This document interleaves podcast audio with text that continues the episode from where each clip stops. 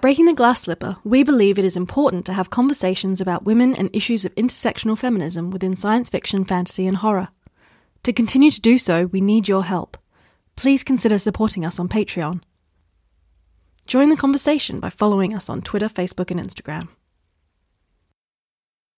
Hello, and welcome to Breaking the Glass Slipper. I'm Charlotte Bond. I'm Lucy Hounsom. And I'm Megan Leigh. When you look, communities are everywhere. They can be the people where you live, they can be the people you live with, the people who share the same interest as you, the people you volunteer with. They can be as small as a household or as big as a city. Communities, societies, political and religious, beliefs all intertwine so that sometimes it's impossible to see where one starts and the other ends. This is probably why they provide such fertile imaginative ground for writers.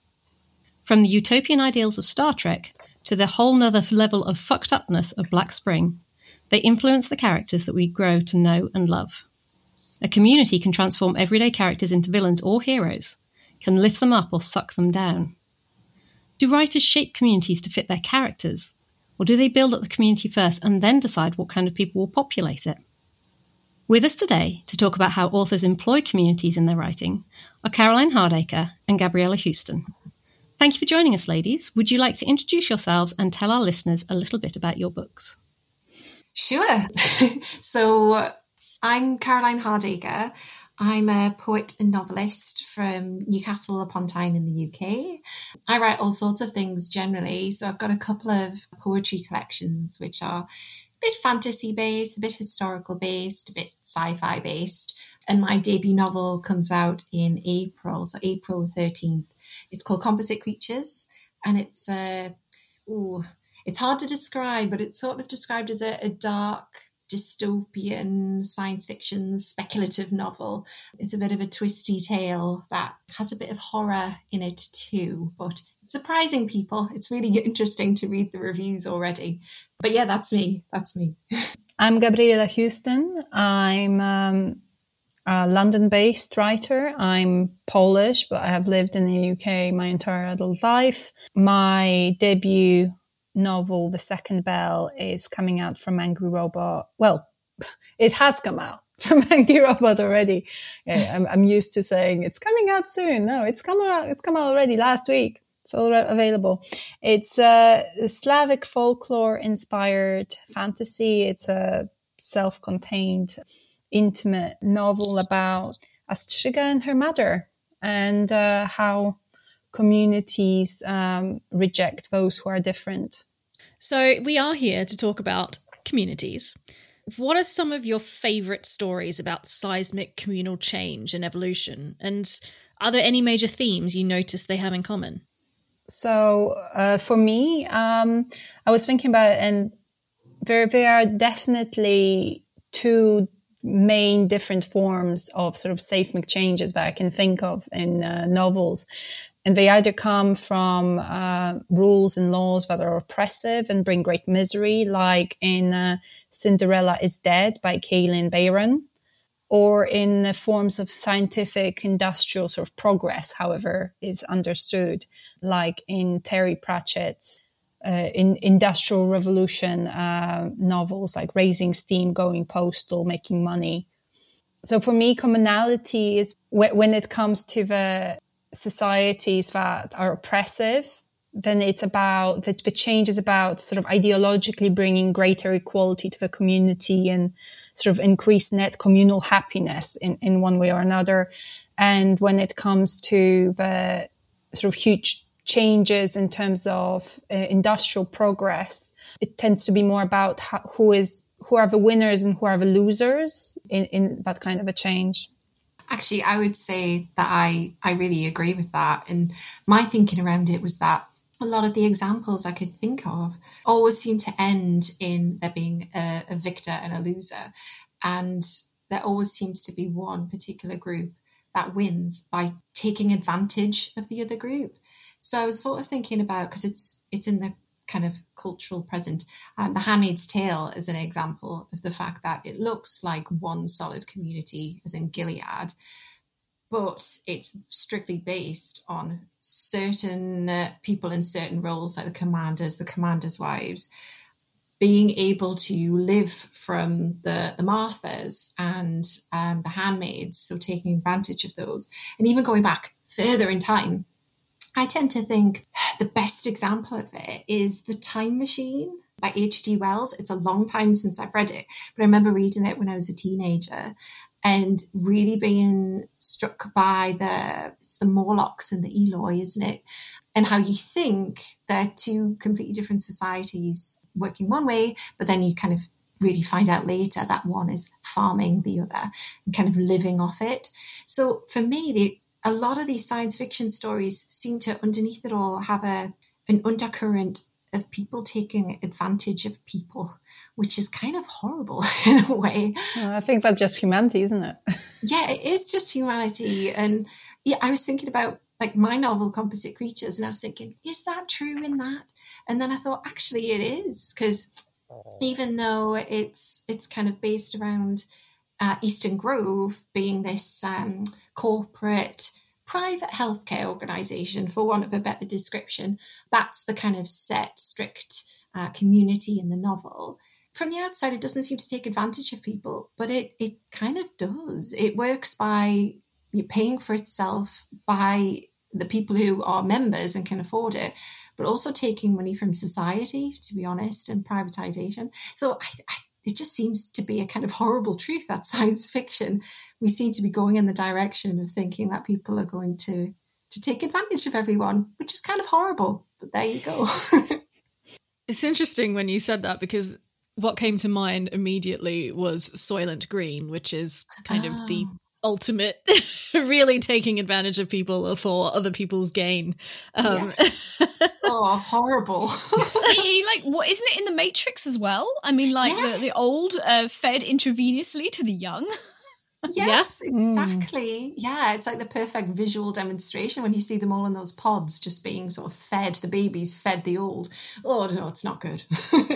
it's so cool that you mentioned the Eloi on the Morlocks. So that was a really that was so well observed. Like the the fact that they have this um you know that they do seem really separate but then of course i the only reason i know the time machine as well as i do is because so many years ago i studied it at university and ah. i really ah. love this we were talking about the concept of reverse colonialism um, and it was and a lot of the stuff that came into that was kind of social and class structures and how th- there's this like, idea posited in the time machine that um, you know once you once humanity achieves the pinnacle of existence where we simply cannot go any further down the road of eliminating disease. And um, where do you go from there? And, and hg wells posits that there is nowhere to go. You can only decline. And mm-hmm. so the, the, the eloi are these you know kind of elfin yeah, beautiful creatures yeah. but they're they're like they have the minds of children because mm-hmm. there's nothing else to challenge them. And that, you know and of course the morlocks are feeding off them. And and this is the they're the result of of class um, kind of warfare is is is pushing the working classes into into the mines effectively, um, and they become an entirely different race of people to prey on the bourgeois classes who no yes. longer have anything to to like propel them forward. It's just the most dystopian and incredible vision. Totally. I think I studied it at A level, I think, which was a long time ago, believe me. And it's really stuck in my head since then. Like, it really shocked me. I think it was one of those stories where I thought, hmm, I like sci fi. I really do. It, yeah. It's one of those stories that when you studied it, more of it comes out. You know, when you just mm. read it, you, it's it's great, but it doesn't have that kind of punch. It's when you actually go to these lectures and seminars and they, they talk yeah. about they they draw the subjects out, and you're like, fuck, that is a great. It's saying something so important about totally, you know, and it's a really and it's a really short book as well, from what I remember. So he really packs it in there. There's a lot of truth in that tiny book, but yeah, I'd recommend it to anyone if they've not read it. So going back to the idea, I know we were talking about Eloi and Morlocks and them being separate communities, but but actually communities if you think about the word itself, um, communities are born of people being geographically linked, um, or they're linked through some kind of shared interest. But we were thinking, you know, does this basis in common ground um, make communities necessarily hostile to the idea of individualism? I was thinking about this myself, and I was thinking, kind of what is a community made up of and what makes a member of a community useful. And from the outside of a community looking in, it might be the case that we, we think they're all so alike. They're all following the same rules. They're doing the same, they're following the same dogma. But what makes a community powerful is that all of the members have an individual purpose. And um, I mean, I use this in in composite creatures in that the community in that is the Eastern Grove community, where you can only really get in if you can afford it. But also, there's there's some kind of mysterious criteria that means you can you can be a member, and even the the members themselves don't quite understand what it is. But one thing that they do is try to harness individuality for the benefit of the greater community. So, whether you have a particular skill in an art or a science, it's part of what they do to try and emphasize that, use it for the good of Eastern Grove, sort of abuse it, I guess, and make them greater. So, I wouldn't say there's an enemy of individualism. I think they try to harness this for the greater benefit of them. So it's almost like taking advantage. But I don't know what you think. What do you think, Gabriela? Do you think that's true? I think that individualism really is a luxury of prosperous communi- communities, and it only seems to really crop up as an issue in uh, societies where resources are plentiful.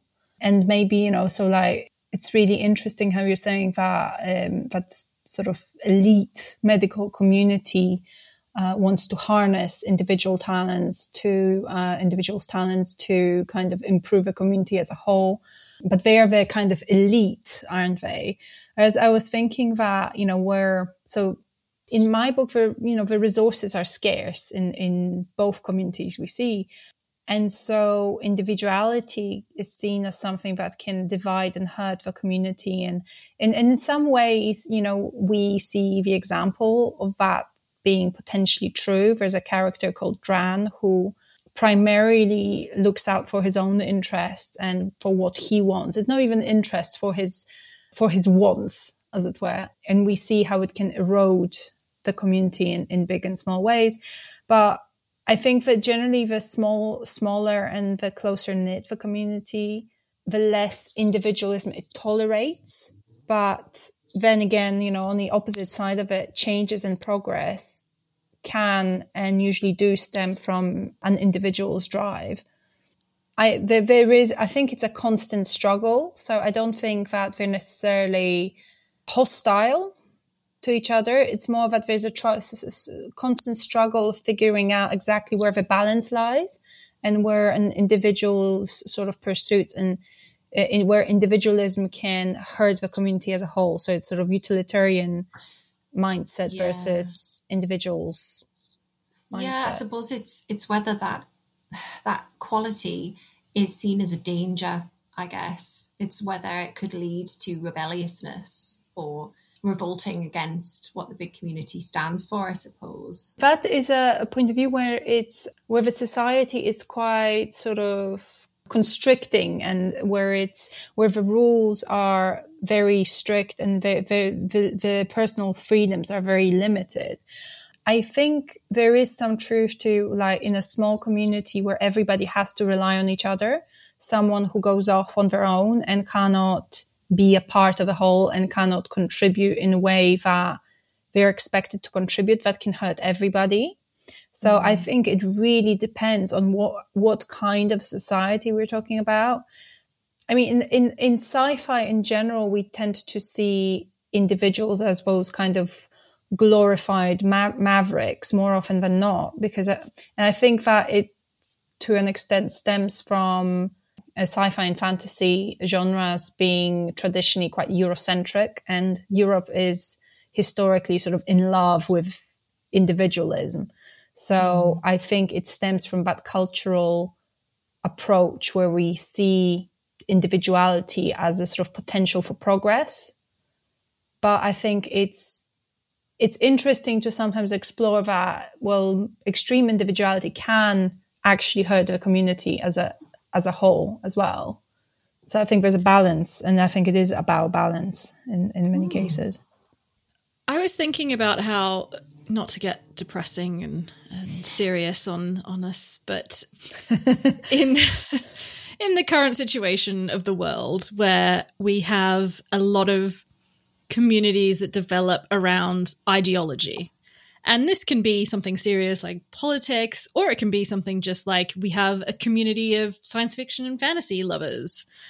I have found that, unfortunately, in a lot of these kinds of groups, it is quite intolerant to people who have a different perspective. So I think it's calmed down a little bit. But when I f- sort of really first got into sci fi fandom, I was both a Star Trek fan and a Star Wars fan. And I was told that this was incorrect, that I could not possibly be both of those things. And it was just, you know, that, that, they were the rules and it was just horrendous and they didn't want me you know i wasn't accepted because i was these things and it was I had the same thing when I discovered the Beatles, but at, around the same time I discovered the Rolling Stones, and then I was told, "Oh, you can't like both the Stones and the Beatles." And I was like, well, "Okay, I don't know who made this arbitrary rule, but that is quite obvious nonsense, isn't it? Mm-hmm. And it's just you you can't have a good comeback to it because it's just so dumb that it's just almost impossible to have a good comeback to it.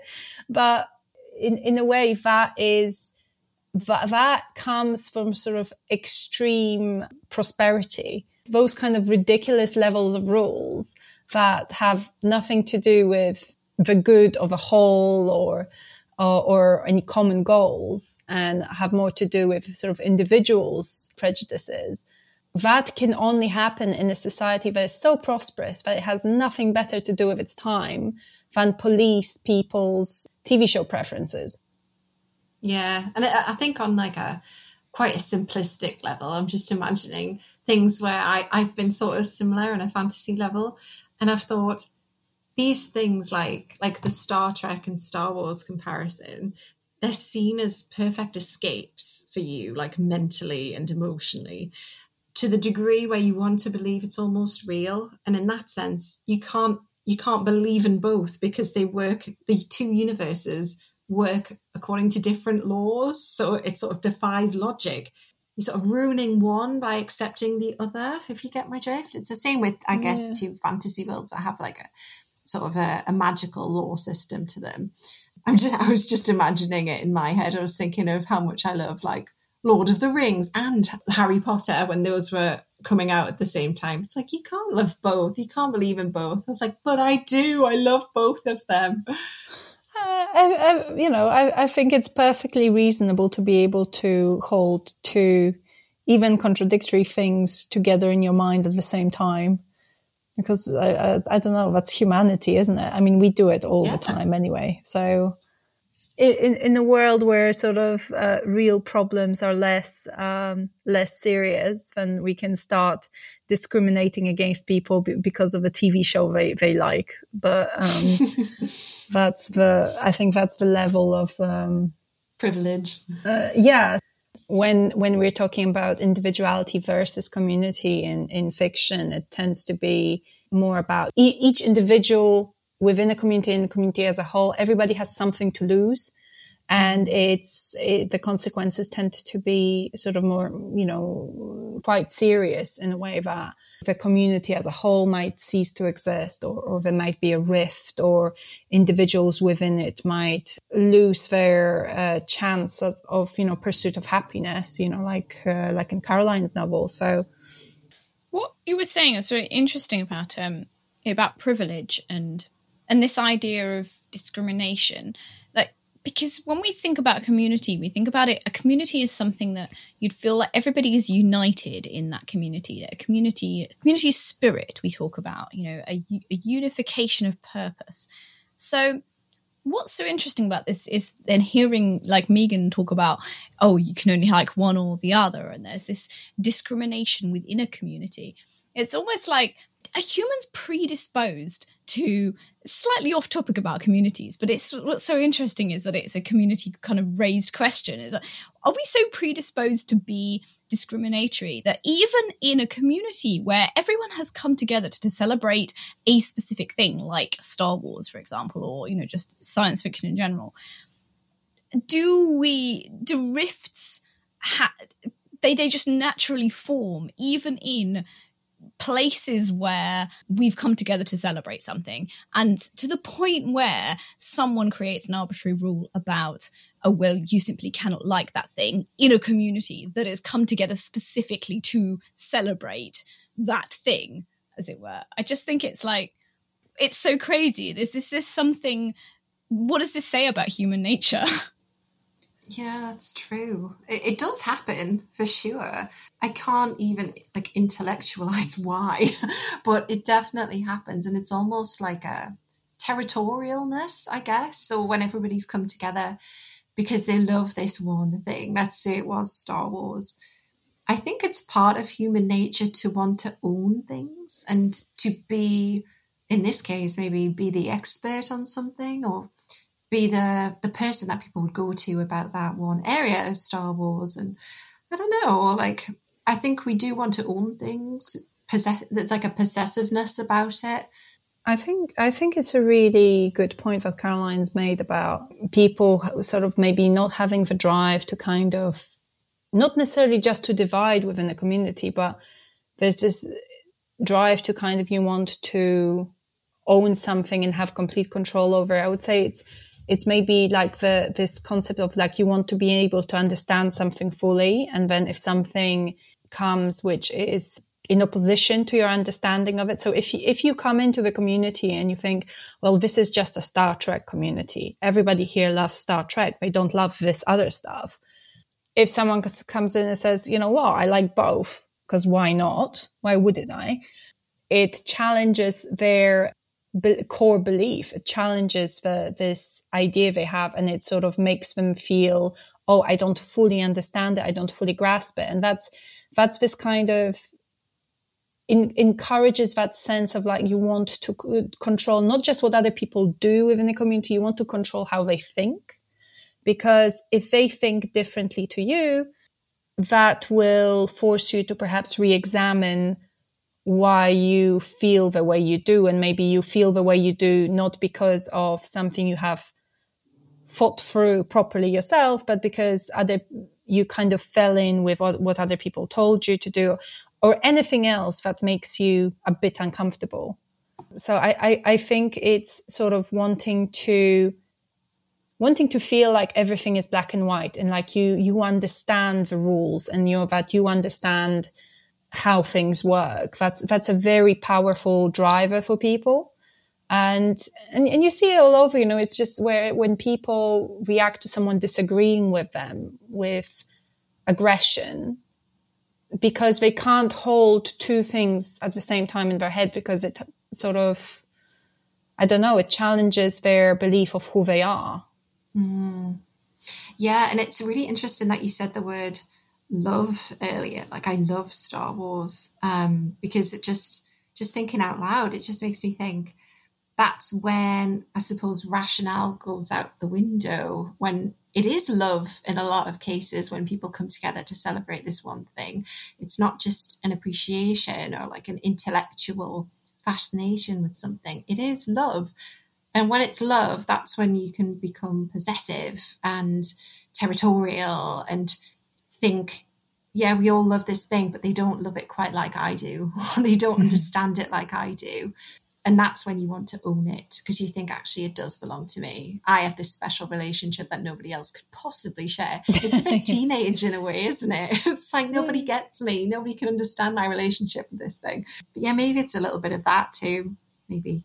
Maybe it's a. I, I think. It, I think you're right. I think there's this personal sort of dimension to things where you know, the, the, way we react to books, uh, the way we react to, you know, TV series, it can be extremely personal. And I, I don't always want to hear other people's opinions on the books I love, for example. Like, I, in fact, beyond reviews that make me actually go out and buy a book in the first place, I'm not interested in like strangers' opinions on that book because it's, by that time, I have developed like a very personal relationship with a story. And if I really love it, then it might uh, make me feel slightly upset if people are being horrible about it in one way or another, or because it's it's sort of crossed that barrier into the personal. It's then it becomes something you want to dis, you know discuss with your friends maybe, but not not sort of just have in the general public in the mm. public eye. Of course, we are on a kind of literary podcast right now, but it's true. but yeah, it just if if if you feel like it kind of hurts something, but it, but you hold very close, or, or, or you know challenges the way you you see the world, see yourself, you know, then people can react and, and do react with uh, aggression sometimes where they feel like you know you you are challenging the way I see the world and I don't like it. It's interesting that you've been talking a lot about love of something bringing people together and how you want to kind of share that. And that's certainly how we often talk about communities with a, a sense of longing and wanting to be part of them. So, if that's the case, and that's generally how people feel about communities, why do you think it is that protagonists in speculative fiction are so commonly framed as breaking away or being distinct from their communities? What is it about these kind of characters in communities that we really want to read about compared to normally when we want to be part of the community? To, to an extent, it's uh, driven by the format of a novel. So, you know, stories need conflict. And I think, it, you know, that conflict can be individual or communal. I think conflict on a communal scale is less done because it's more difficult to portray, I think, in a convincing way when it's just community and no individuals. That would sound quite experimental in, in form if you're not focusing on any particular protagonist. But also, some of it is the reader wanting to kind of self insert into into the protagonist's uh, space. So, you know, like I said before, like I, I think that, you know, in, in Europe, we definitely have this kind of very individualistic kind of outlook in many ways. And European cultures are very much in love with uh, individualism sort of historically. And people like to sort of read about exceptional people. And when you, you read a book and you sort of self insert into the position, you sort of see the world through this protagonist's eyes, it can be quite a thrill to see maybe yourself as this person who isn't afraid to break the rules, who, who challenges the status quo, even if in personal life we don't necessarily feel like we could do that. Yeah, there's something quite aspirational about them, isn't there? When I was having to think about it, I was thinking it's quite hard to think of examples of science fiction novels or even fantasy where the communities are a positive thing. Mostly they come across as a negative thing. They're a controlling power or a negative influence on society in some way. So thinking like Gilead in The Handmaid's Tale again, or I was thinking about the world in um, The Phlebotomist, which is another angry robot novel from um, recent months. And it was like what Gabriela was saying. I think the reader likes to pour themselves into the protagonist's head and see the world through their eyes. So quite often these protagonists are the ones who are who are questioning the system, they're uncovering the truth and there are eyes and they to an extent I suppose they see the the horrors of these futuristic systems with modern present day eyes. So yeah, I I think it's maybe that it's that they're much more relatable for us. I tried to think of some examples where the communities weren't bad or where we're seeing the novel through the eyes of someone who's really integrated into the system and I really struggled to think of one. I know um in my novel it, it's a little bit like that, but I couldn't think of any more examples. I don't know if anyone else could. I always saw Star Trek as the the best community, Star Trek Next Gen certainly, ah. as the one that was always brought together but still managed to maintain individualism. For me, I always used to grow up thinking, God, that really is a wonderful community, whilst at the same time recognizing that it would never be possible in real life because of all the things you've said. well, maybe it would be because it's not hum- just humans making the rules there, are they? So that's a fair point, yeah it's uh, it's this idea that if only humanity had like teachers in a wider universe that could show us the way to be less shitty to each other, then uh, then everything would be better. We've talked about how these protagonists tend to be separate from these communities, but in your books, you have protagonists that are set apart from society for physical reasons. In the second bell, they're set apart because they're seen as biologically inferior and dangerous. In composite creatures, it's because they are seen as genetically superior. But why did you both end up choosing to have uh, some sort of physicality as being the differentiating factor? When you say sort of in the second bell protagonists are sort of seen as biologically inferior, I mean, I would say that the Strzygas are not necessarily seen as inferior so much as parallel to humanity. So they they stem from humanity, of course, because the babies are born within the community, with two hearts are born within a community, but they are seen as something completely separate and threatening, precisely because their powers would potentially render them above um, the reach of human laws. So, you, you know, if if somebody could access sort of the energy of the world around them. I mean, the people in the, in the second bell don't quite understand how the strzyga powers work because the whole point is to sort of not talk about it, not explore it, keep it under wraps, so we never have to find out the sort of true extent of it.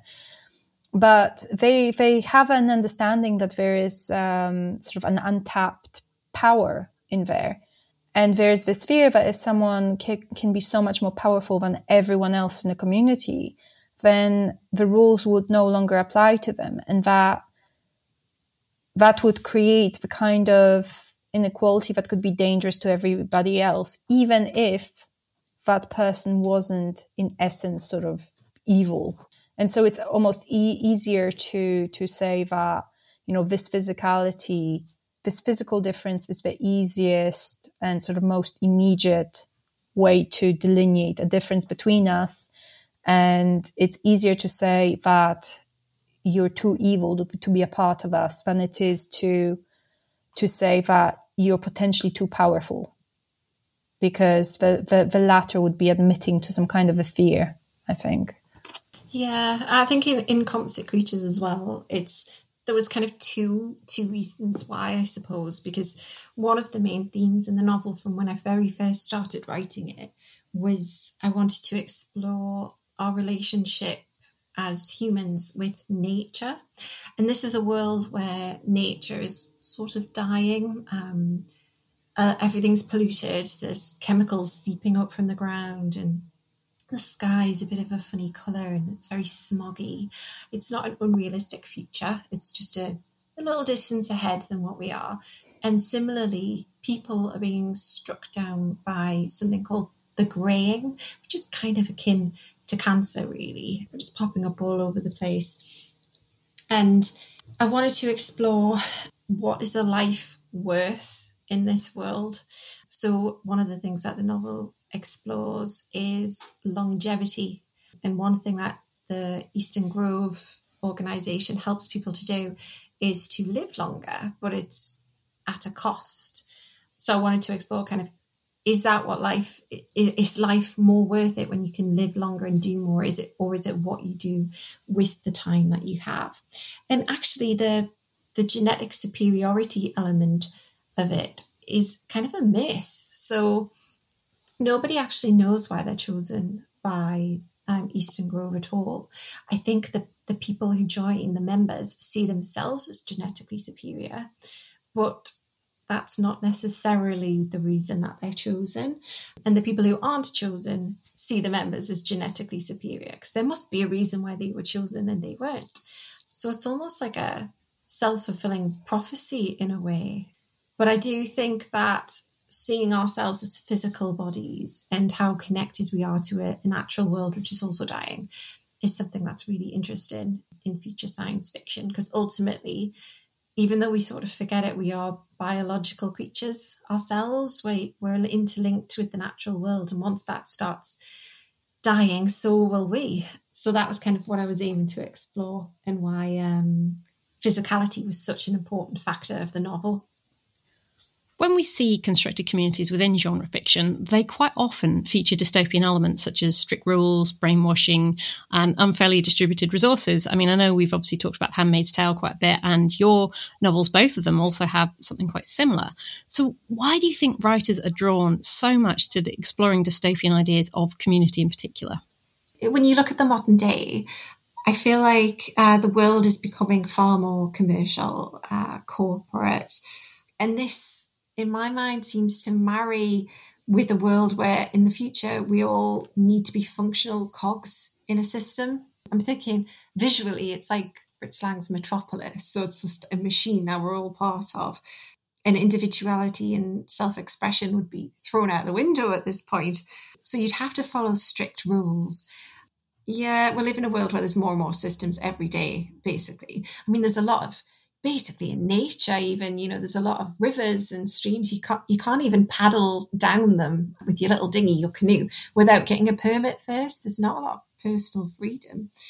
And also to a degree through history i guess we've been culturally shaped by fear of these large what appear from the outside to be brainwashed communities. Basically I'm thinking like Nazi Germany during the war as well. It's it's just this it's fear of a, a, big community that we don't understand coming in and taking over everything. So yeah, I, I, it's almost like history coming back to haunt us. I do believe that even as far in the future we can look, history repeats itself. So often, you know, there's a lot of science fiction which repeats from history I, I, I think what Caroline said about sort of history, you know, dystopian fiction, sort of dip, um, dipping and, you know, and fantasy genre, sci-fi genre dipping into history. I think it's very true because, you know, in, in many ways, human societies, the vast, maybe not all, vast majority of human societies throughout history are and have been dystopian always you know, so, cause otherwise we'd be living in a utopia mm. by definition. So, and the, there's a certain balance that many writers are drawn to when we're talking about kind of the catastrophic events that sort of happen within the novels that, that talk about dystopian, that have dystopian elements. Because, you know, historically speaking, greater equality tends to arise in societies only during catastrophic events. Uh, which is obviously not something that we ever want. But when you look at sort of on, on large scale, um, wars, revolutions, natural catastrophes, you know, huge disruptive forces in human history bring uh, greater equality. Like, you know, think the NHS, right?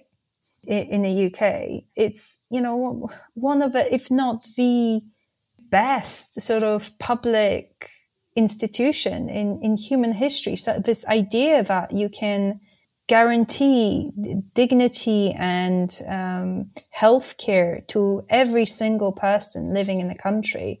It's, it, it's quite utopian and it came from a time that was very dark in history. And then when you have peacetime, inequality tends to rise in societies. The differences between, you know, the, the haves and have-nots tend to increase. The, the longer you have a period of economic and political stability. And then, of course, when rising inequality causes discontent and then comes a breaking point at which changes can happen. And I think from psychological and sort of sociological point of view, that breaking point is very interesting. And it's something that writers can really explore and especially in the, in the genres of sort of speculative fiction, because speculative fiction gives the writers the opportunity to sort of dissect and explore those sort of very serious societal issues in a way that doesn't feel didactic, if you see what I mean. So mm-hmm. that readers can access it without the pre-assumed biases, which is a very appealing proposal because you have a ability to present a set of ideas which can be even accessed by people who wouldn't inter- even entertain them in real life. So, but this is, this is fantasy or this is sci-fi fiction. So they, they, they feel like this context allows them to explore ideas that are uh, quite different to what they usually consider without feeling judged. And I think that's a great um, sort of gift of sort of speculative genres, which is that it allows us to explore really big ideas in term, terms of the world, what, how the world around us works and what doesn't work in the world around us in a context that makes people feel safe exploring it. I've noticed that a lot of dystopian fiction actually is about community. What really came to mind was Octavia Butler's Parable of the Sower. It very much looks at how at what happens when society falls apart and then how people create different communities and how they form bonds when they lose their families or they lose those kind of you know air quotes natural bonds that you grow up with. How do you then build a community in the in the wake of something really awful happening and i find that really interesting and also i think it was you caroline who mentioned the way that society generally is is getting more and more money focused where it's all about mm. businesses corporations and so on which again in parable of the sower she has these communities which are basically company towns and you know if you go and work there yes you get jobs but then you only get paid in company money which can only be used in that company and then you can never end up leaving mm. because when you leave they are no longer protected. You you have no none of the perks at all and it's very very hard. Also i was just thinking about how again sci-fi looking at just the different ways those communities are built and the way that one particular dystopian sort of you know the event the big seismic change that causes things to change how different the possible ways of approaching that or the, the possible outcomes are something like Le Guin and the dispossessed you know you've got mm. the anarchists uh, against the capitalists and the it's just all I don't really know where I'm going with this, but I just think it's really interesting that you have science fiction exploring the ways that communities are built and the different responses that you have and how people come together from diff- very different previous experiences to build something new. Yeah, it's almost like if you take it to a very domestic level, like the, one of the communities in the the second bell, or like the examples you've just mentioned with the, you know, it's far more corporate, and you get paid in in their money. It's almost like a very twisted form of family. Uh, and I guess it, it comes down to kind of the human nature, always wanted to be part of something and longing to belong somewhere. And even in a corporate setting, I suppose to be loved and appreciated. And the, the horrible truth is that they're not really loved per se, but I suppose they're rewarded with pay or with position or a place.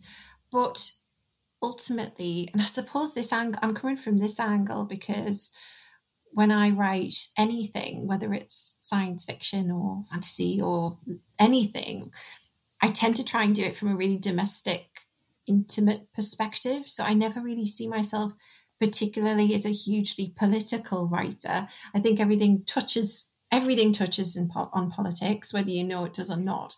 Everything is politics. Yeah, everything is politics. But I tend to try and start from a very personal, homegrown, I guess, societal perspective. I'm, I'm far more interested initially in writing about, you know, memory and I don't want to say love, but relationships and relationships we convince ourselves are real when they're not actually what we think we are.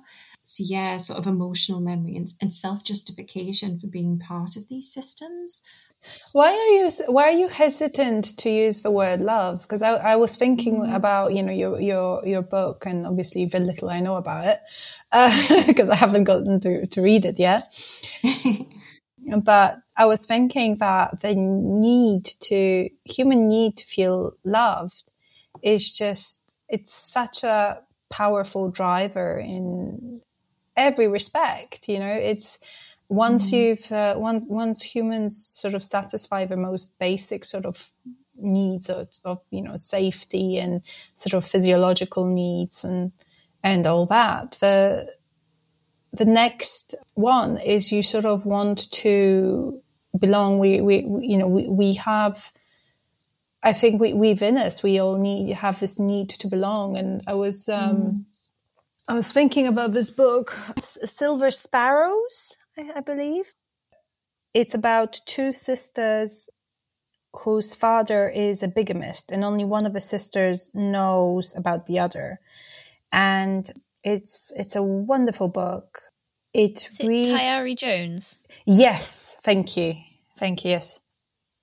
It really explores how we one of the sort of main driving forces in, in, in life of a child and the adult is feeling like you're being loved and you're being prioritized in one way or another. And it's, that really feels like, you know, when, when you have, when you sort of tackle subjects of uh, sort of isolation and wanting to be kind of an individual versus belonging in a community, this, this sense of wanting to be loved as an individual, it's, it's just a very powerful force. So I mean, I mm. wouldn't sort of shy away from, from using it to describe because people, you know, people might, uh, of course, sometimes people feel, you know, hear the word love and they think instantly romantic love, but mm. wanting to belong, it's, and, and wanting to feel loved is, it's just a, such a powerful force. And it's, it definitely feels like Caroline's book is, is quite sort of has, has that as, as a running theme. Yeah, I would say as well, one thing that I tried to explore and I, I was going to mention anyway was that it's in terms of love, it's like a almost like a parental love. So in a world where there's there is big systems, whether that's you know now or in a speculative future, um, huge corporate systems where we don't have a lot of autonomy or control over the situations, we turn to authorities in these organizations or in these systems to care for us and to take us into the system and and for want of a better word to to love us and appreciate us and look after us there's probably there's probably really good parallels to uh, religion there as well mm. um, in terms of wanting to be cared for provided for and someone that you can turn to when you know the the chips are down and things are difficult and somewhere where you can believe where everything will be okay and you don't have to act upon it yourself. That's a really good parallel, and like, in, especially when it comes to the unconditionality of, of of that kind of love. And I find, you know, sometimes when people have very when their main sort of driver is sort of need for stability, that concept of a sort of superior being who uh, loves you on a very individual level, that, that loves us all on, on communal level, but loves you specifically in, individually and will always love you and will always uh, stand between you and harm is, is just hugely, hugely appealing. Mm. Yeah, it is. I think Caroline mentioned that you said it's you were talking about corporations and it was being this twisted idea of, family. But this is the reason why and these talk these the thing about uh, being made to feel welcome and loved.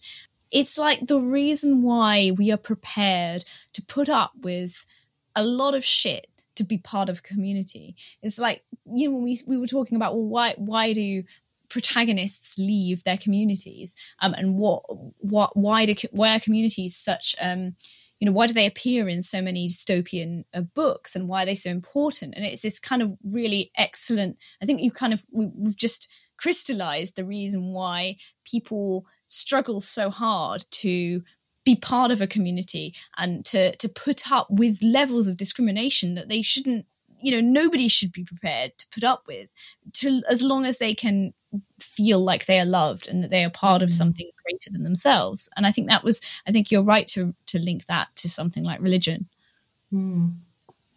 I think it's interesting as well, where earlier we were talking about not really thinking of any examples with sci fi and fantasy and so on, where the protagonists were sort of already in in the community and, and happy in the community, whereas instead we tend to find them more railing against the community. But I think listening to you talk about it, it it feels a bit like it's a matter of perspective because a lot of these stories are almost about found families where yes they might be railing against one community but they're always on the lookout they're, they're trying to find another one create a new one and sorry, I mean, I, I know I'm a broken record and always go back to Star Wars, but you know, as I said, I love Star Wars, so it happens. the classic is Luke. And again, George Lucas was working off archetypes, so it makes sense. But you have Luke who doesn't feel like he fits in in his community on Tatooine. And so he's fighting against that and he's going to try to find a new community. And he finds one and he has a found family with Leia and and Han and Chewie and and that becomes a different kind of community and one where he feels he can belong. So a lot of these stories that are about kind of railing against community are also about wanting community and finding community and and building something really beautiful that they they do feel like they fit into.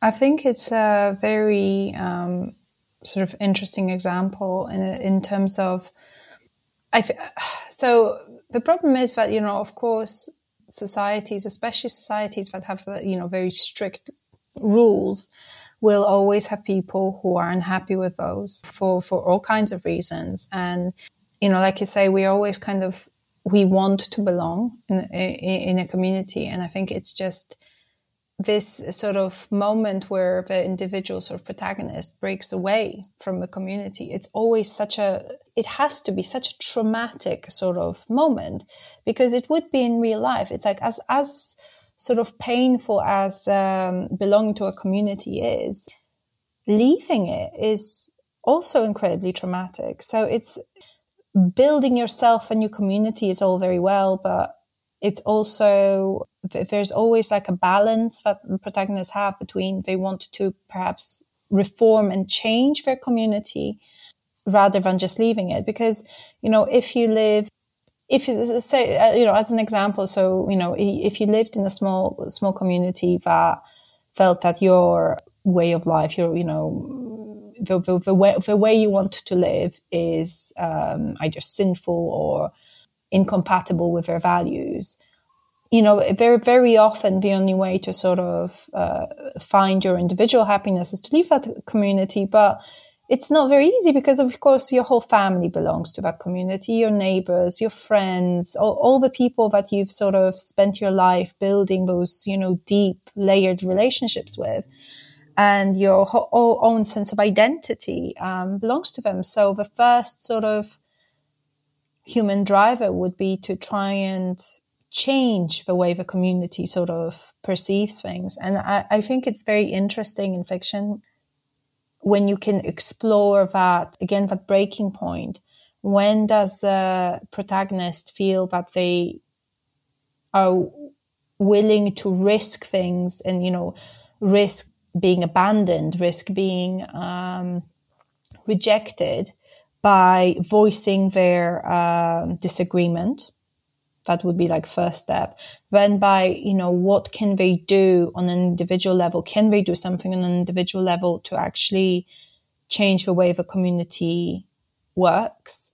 And if that fails what other options are there? And all of that, that is trauma. And i think it's quite important to sort of emphasize that that it's not it's not just oh well i'm i'm not super happy i don't feel like i belong here so i'm just going to go off and find myself my, my, my new family, my new people to to sort of be around.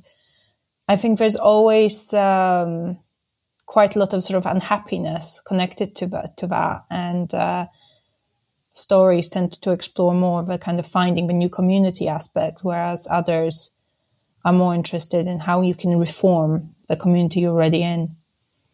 Yeah, I mean, on a very like basic level, like I think a lot of the modern feel good science fiction um, or things that touch on science fiction in film and books are often about a group of misfits who aren't in a huge corporate system, but they've gone off and they've they've found their own family. So you know, we used the Star Wars example. I'm also thinking of Guardians of the Galaxy or something like that, where they're just a, a, a band of oddballs thrust together on a spaceship, but they become a team. They become their own sort of micro community where they all have individual roles to better the group. And we like that. We like reading about that because we we like the idea of growing up in our in our families that we we don't choose and then growing up and leaving and finding our own family of friends. So, friends being the family that you can choose yourself. And part of that is finding yourself and finding your people. So, whether you are finding them through like societies about things that you're interested in or just people that you meet along the way, we all want to be able to go off and find our people. Um, and that's just that's just mirrored across all genres, not just science fiction. I think, yeah. We were talking here about found families and forming your own communities. So, just to wrap us up this evening, I wondered if I could ask you a bit of a tangential question. You have both written and created your own communities with your own rules and your own society and the rules within it. Would you actually want to live in the societies that you've created? And if the answer is a resounding no, then what made you want to write about them? Well, from me, the answer is definitely a resounding no.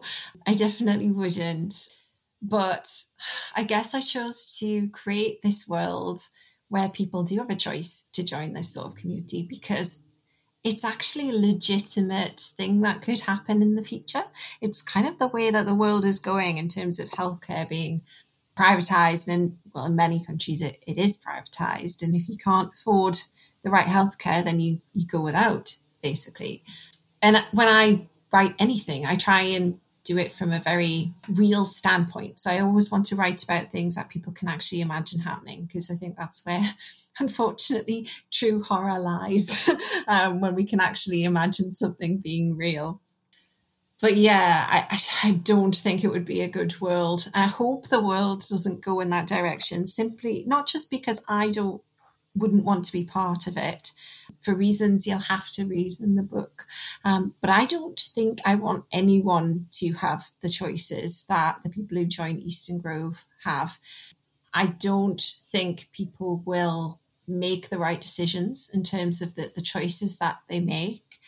I don't think people will think about the consequences. And also, having these sorts of choices just end up resulting in a really split society, even more than we we have today. So it gives some people the option to do things in order to live longer, and whereas other people don't get the opportunity at all.